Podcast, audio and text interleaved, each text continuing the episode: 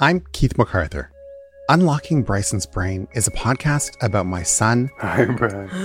the rare disease that keeps him from walking or talking, I mean, Bryson's perfect, but his life is really hard. and our family's search for a cure. Oh my gosh, maybe science is ready for this. It's part memoir, part medical mystery, We can do just about anything. modifying DNA. my heart in my throat. Cure is controversial. Unlocking Bryson's Brain. Subscribe wherever you get your podcasts.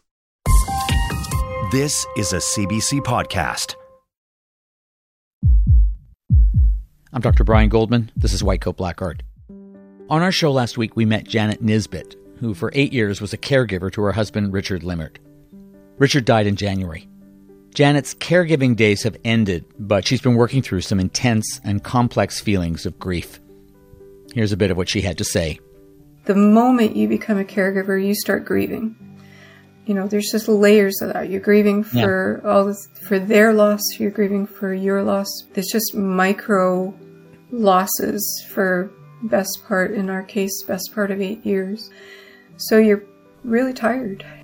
Janet described a healthcare system that has a lot of difficulty acknowledging, let alone supporting, the emotional needs of spouses and other close family members who care for loved ones. All too often, both the grief and the gaps in emotional support are apparent years before loved ones pass away. One woman who knows that and a lot more is Esther Schreiber. Hi, Eddi. Hi, Eddi. This is Brian. Hello. Hi, Eddi. I'm Brian. Pleased to meet you. I've heard a lot about you. No. Esther's husband, Eddi Schreiber, looks right at me. Every time I call his name, he turns to face me. But other than the word no, Hurt? he says nothing. Are you okay if we stay for a little bit? No, no, no. No, no. It, it, it doesn't mean yes, it doesn't mean no. It, Sure. It means that it's a word that I remember. He's got blue eyes and he's dressed in a maroon striped pullover and dark pants. He's lost his hair, but he still looks a lot like the handsome guy in the wedding photo that hangs on the wall to his left. That photo was taken nearly 45 years ago when he and Esther were busy planning a life together. Today, they live apart. You're watching TV? No. Okay.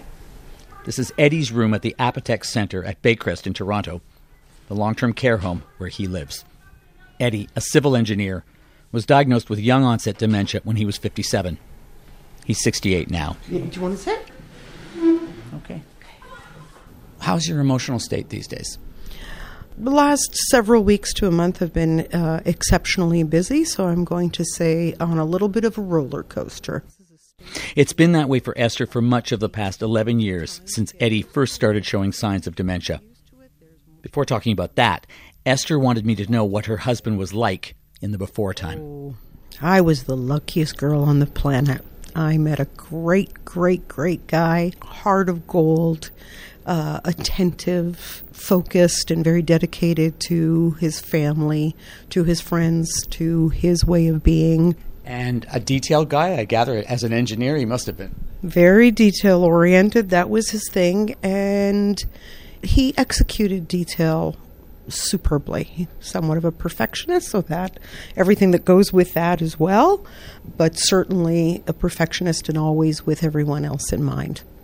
We have a son, and we have identical twin daughters that we really enjoyed raising. Lots of challenges, lots of fun, lots of activity, lots of chaos. but that goes part and parcel with, you know, life. It was always a partnership. It was always a partnership in everything, and I don't just mean that in the logistical sense, but I lived in an era where, you know, that wasn't necessarily always the case to be able to be expecting that from your, you know, partner. So Eddi was involved in everything domestic and not domestic, like he always was active with raising the kids. Yeah, I couldn't have asked for a better partnership as far as that was concerned. That is until he got sick. And you would have had every reason, every every right to think this would just go on for a long, long time into the future. You know, we literally started from nothing, and that we'd be able to look around late into our, you know, sunset years, side by side, rocking chairs, if you will, and, you know, be able to continue to count the blessings of everything that we had experienced and accomplished. Never dreamt in a million years of dreams or nightmares that anything like this would ever happen. So, take me back. What what was your first indication that things were headed on a different path? Biggest alarm bell went off when he went out one day to run an errand for his mother in a neighborhood that he had lived in for nearly 5 decades. So was quite familiar. And he came back about 20 minutes later and said, "Can't find the bank." It's a 5-minute drive, pretty linear drive that was quite alarming. One of my our daughters was home at the time, and she helped him with it. And then very shortly after that, he actually backed the car.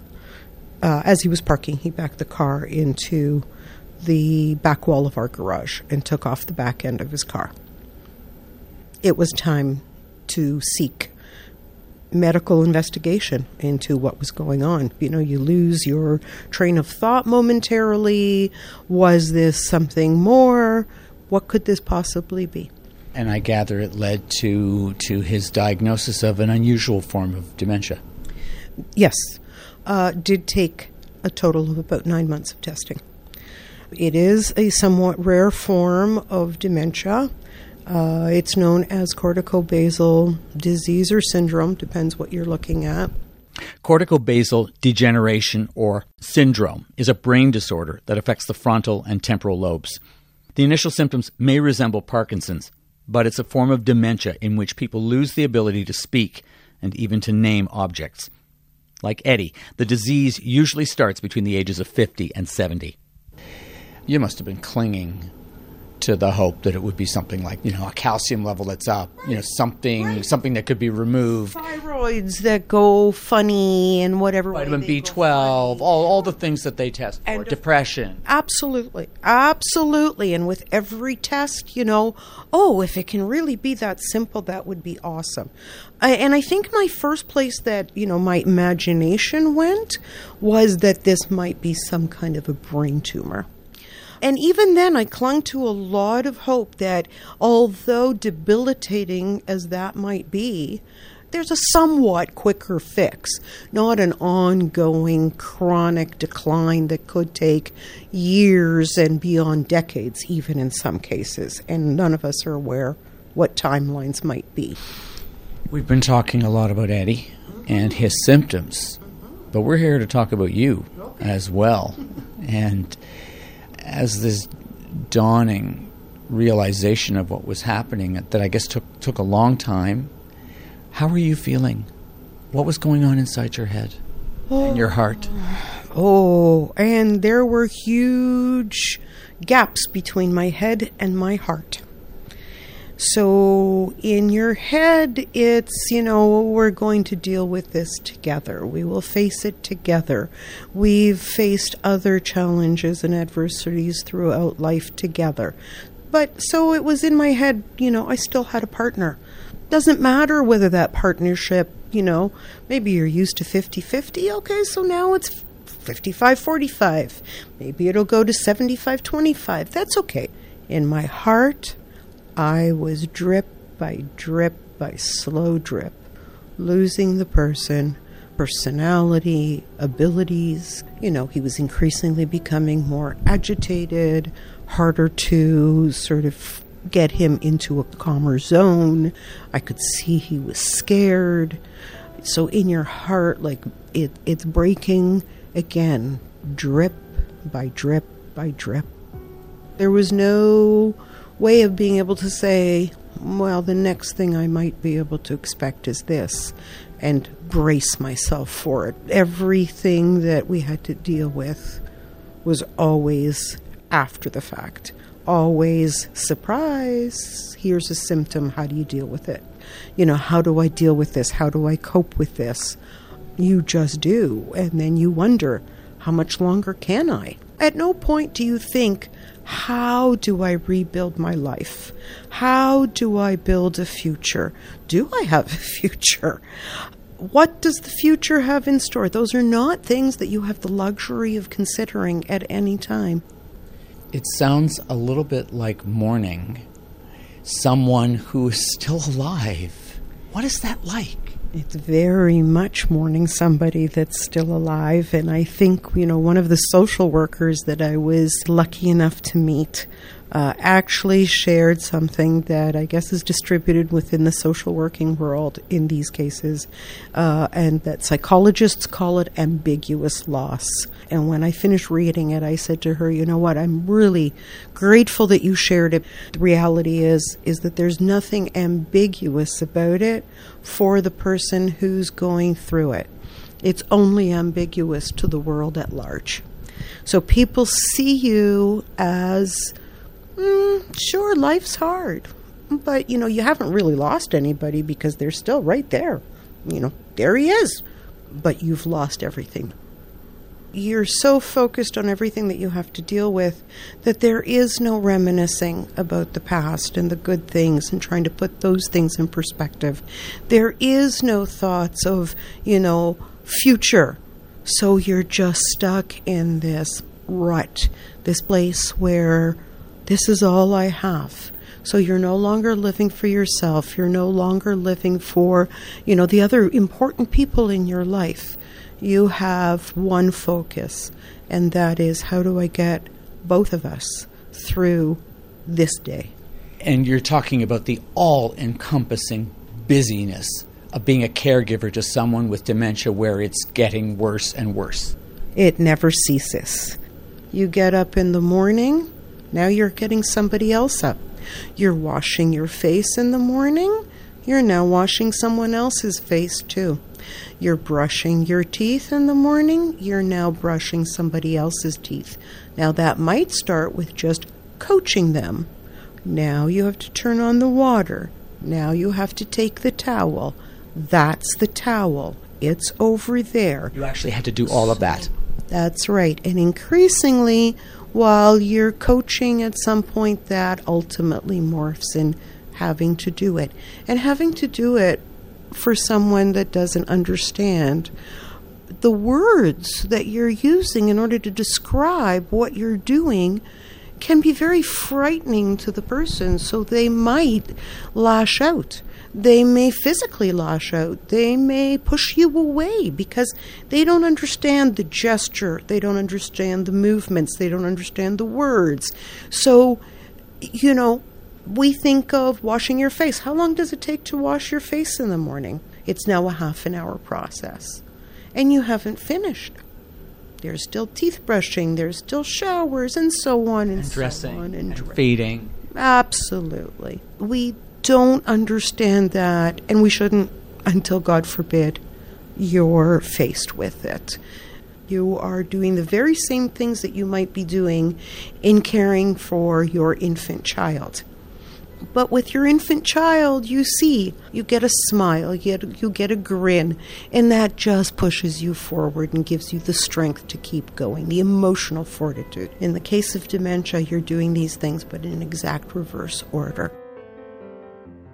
We'll be right back. I'm Keith MacArthur. Unlocking Bryson's Brain is a podcast about my son, Hi, Brian.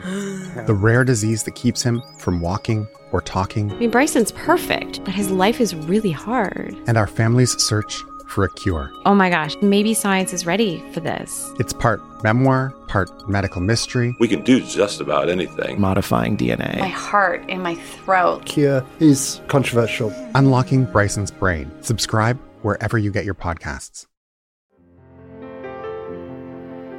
You're listening to White Coat Black Art. This week, Esther Schreiber talks about the emotional toll of being a caregiver to her husband Eddi, who has a form of young onset dementia. I'm just gonna I'm gonna move the chair and I'll sit beside you, okay? Are you comfortable, Eddi? Do you want to sit up a little bit? As Eddi's ability to function at home deteriorated, Esther sought help. Medications, music therapy. None made much of a difference. Eddi was losing the things that made him Eddi. So was Esther. You know, it occurs to me, and you, you kind of touched on it, that part of the mourning that you were talking about is slowly but surely, drip by drip, losing the person that you've been with for half a century. But sometimes they are completely replaced by somebody who is very aggressive uncharacteristically. It's almost like is it almost like being with a different person? It's entirely like being with a different person. So, the, what you lose is not just the person that you spent a lifetime with, sharing all the, you know, special things that happen in life, but in the process, you also lose you. Because you're no longer living with any sense of, oh, what would I like to do today? And then, as it was in my case, what emerges is a person that you never knew. What? I had to protect myself physically in terms of distance from my husband? Never. Like, it could never occur to me in my worst nightmares. But there it was. Even if you can explain to yourself why they're lashing out, you understand. It's fear, largely driven by fear. You mentioned ambiguous loss. Are there any mourning rituals for dealing with your situation? No. In a word, no. Not the ones that we might be familiar with as a sense of community and family, you know, sort of acknowledging. Uh, there's individual acknowledgement, maybe. I have a wonderful network of family and friends that really tried to do what they could to help, and I'm forever grateful for those sentiments there's actually very little from an emotional perspective that others can do to help even though they want to. And they too are suffering a loss. They want to understand the disease better too. They also want to be able to come up with comforting words. But we're not socialized for that in any way. We don't know how to deal with this. We've really not had to deal with it in the masses that we are now facing everyone's kind of grappling in the dark. What do I say? So, in some ways, whether we impart that in words or not, it is conveyed in our body language, it's conveyed in everything we do. What does a friend do? They're making a party. Do they invite somebody who's in this situation? Do they not invite somebody who's in this situation? What would be the right thing to do? So it puts them in a little bit of a predicament. It is not out of being unkind, it's just you only have so much bandwidth. And this is such a long process potentially. This affected my husband at a very young age. And blissfully, he has no other physical conditions whatsoever. From a medical perspective, I could predecease him.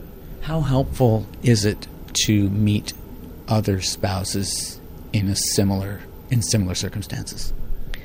First of all, I have to say it's very helpful because you no longer feel like you're living on an island by yourself. You're still on an island, but you've got company on the island. And although there, you know, there might be nuances and slight differences in what other people are experiencing, there's a lot of sharing, and as much or as little of your own personal sharing that you want to do. But, you know, if somebody came across a good alarm system, for example, for their spouse who liked to wander, that information got shared. So lots of informational support. Was there also emotional support? I've been fortunate enough that I've also made some friendships with people that last to this day, with people that I don't know that otherwise we'd really be friends. Um, so, yeah, I would definitely say that there's an emotional attachment to these people in a way that you're still attached to your other friends, but this is a different type of attachment. When Eddi's doctor first suggested a long term care home, Esther said no. Over time, Eddi needed close watch and help with feeding and dressing. It became all consuming to Esther.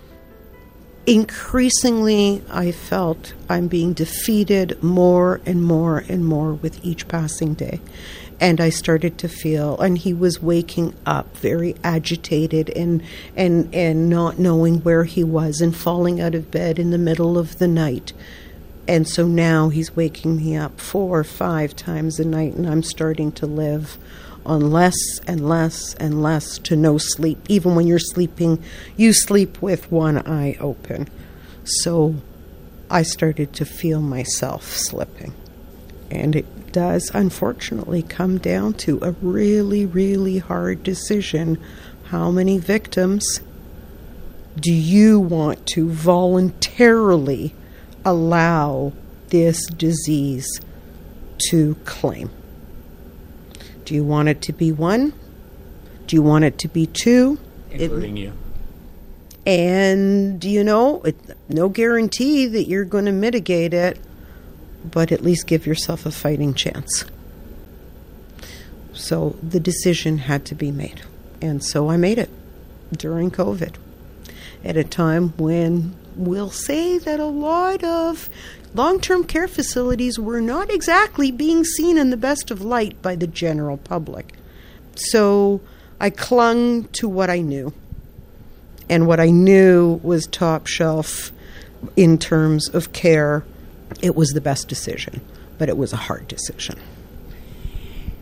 It was only when I, I was involved in that kind of process myself that, that I learned that the lawyers have a clinical name for this particular set of circumstances. They call it an involuntary separation.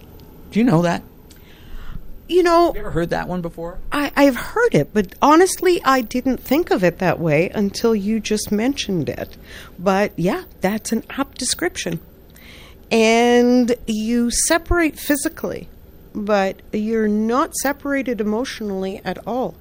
But at the same time, you have to remember you can't tell the staff on the floor, as caring and wonderful and generous as they are with their hearts and with their labor, you can't tell them, oh, no, no, no, no, no, do it this way. Oh, no, no, no, I did it that way. It's not the way you would have done it. Yeah, that's what I was thinking. And that's yeah. a hard yeah. thing to let go of yes. because it becomes part of who you are, part of your day to day, part of how you care. Letting go in that way becomes an emotional challenge. Is it ever a lonely experience for you? It is always a lonely experience. It is a lonely experience, you know. I have great kids. I have great, you know, my son-in-laws are, fan, you know, excellent. I have grandchildren that I adore and have been a wonderful part of my life since since you know Eddi's gotten sick but it's always lonely because when you lose your spouse to something like this, it's the intimacies, and I don't mean it from a romantic or sexual perspective. Somebody who shares your history and shares, like, do you remember this? Oh, you know what? Like, our granddaughter did this. Do you remember when our daughter did that? Or our son did that? Wasn't that fun? That's the intimacy that's gone. The in jokes, the code words the that make you laugh. Jokes, absolutely. The person that you shared all of those, you know, little subtle moments that you don't think about from a day to day perspective until it's gone. So, as you can see, we've put pictures up on the wall here of our own wedding overlooking the Mediterranean Sea. Wow. Yeah, one of our daughter's weddings. Uh, and then you see that there's a picture of our other daughter and her wedding. So that's the part that I would say is very lonely. Yeah, it, it's a new phase, it's a new learning, it's a new way of experiencing today. And you don't think about tomorrow. Because tomorrow might bring that dreaded phone call that you never want the call display that says Baycrest on it. Oh, I went through that many, many times. You got it. You got it. That's exactly it. Your heart jumps right out of its sockets. Um, One time it was it was when they were asking if my sister would want to go to the opera. and that, I jumped out of my skin for there that. There you go. It's an always emotional roller coaster. And recently we had an episode with Eddi where he did have to be hospitalized. So it came full force into my mind. And so even now, even, even with now, all you've gone through. He's he's in very late stages. He's almost completely nonverbal. Not even sure he recognizes that I'm somebody important to him when I come to visit. But you do. You are so inspiring. Where does that come from? Well, first of all, thank you. That's very flattering. I never feel like I'm inspiring. Uh, I always feel like I need somebody to inspire me because I don't usually feel like I'm doing quite good enough. And I'm going to say that what really inspires me the most is, as I've said, that support group that I'm fortunate enough to be involved in to this day. Most of them, bar one other person, are old enough to be my parents. And every time we jump on a call, and that's at least once a week, you still keep a sense of humor. And yet, you still have the strength to keep going you know, you can articulate the clouds in all of this, but you can articulate the silver linings in all of this. Who am I to complain? So I have to tell you, they've become my source of strength and my source of inspiration. When people can do this and they're in their late 80s, early 90s, mid 90s, wow, I'm just awed by what people can do when they have to or when they feel they have to. So I don't know that I'm inspiring, but I've certainly been inspired by them. Esther, thank you so much for telling me your story and for sharing, you know, the good and the not so good of what it's like to be in your situation. I'm sure that a lot of people will learn a great deal from your example, and I think they will be inspired. So thank you. Well, thank you. If anybody out there is indeed helped by this, then I'm grateful for that. Esther Schreiber draws strength from other family caregivers with lived experience. But she's also a trailblazer for others in the same situation, and she has years to go. That's our show this week. If you'd like to comment, our email address is whitecoat at cbc.ca. White Coat Black Art was produced this week by Amina Zafar with help from Stephanie Dubois and Isabel Gallant. Our digital producer is Ruby Buiza, and our senior producer is Colleen Ross. That's medicine from my side of the gurney. I'm Brian Goldman. See you next week.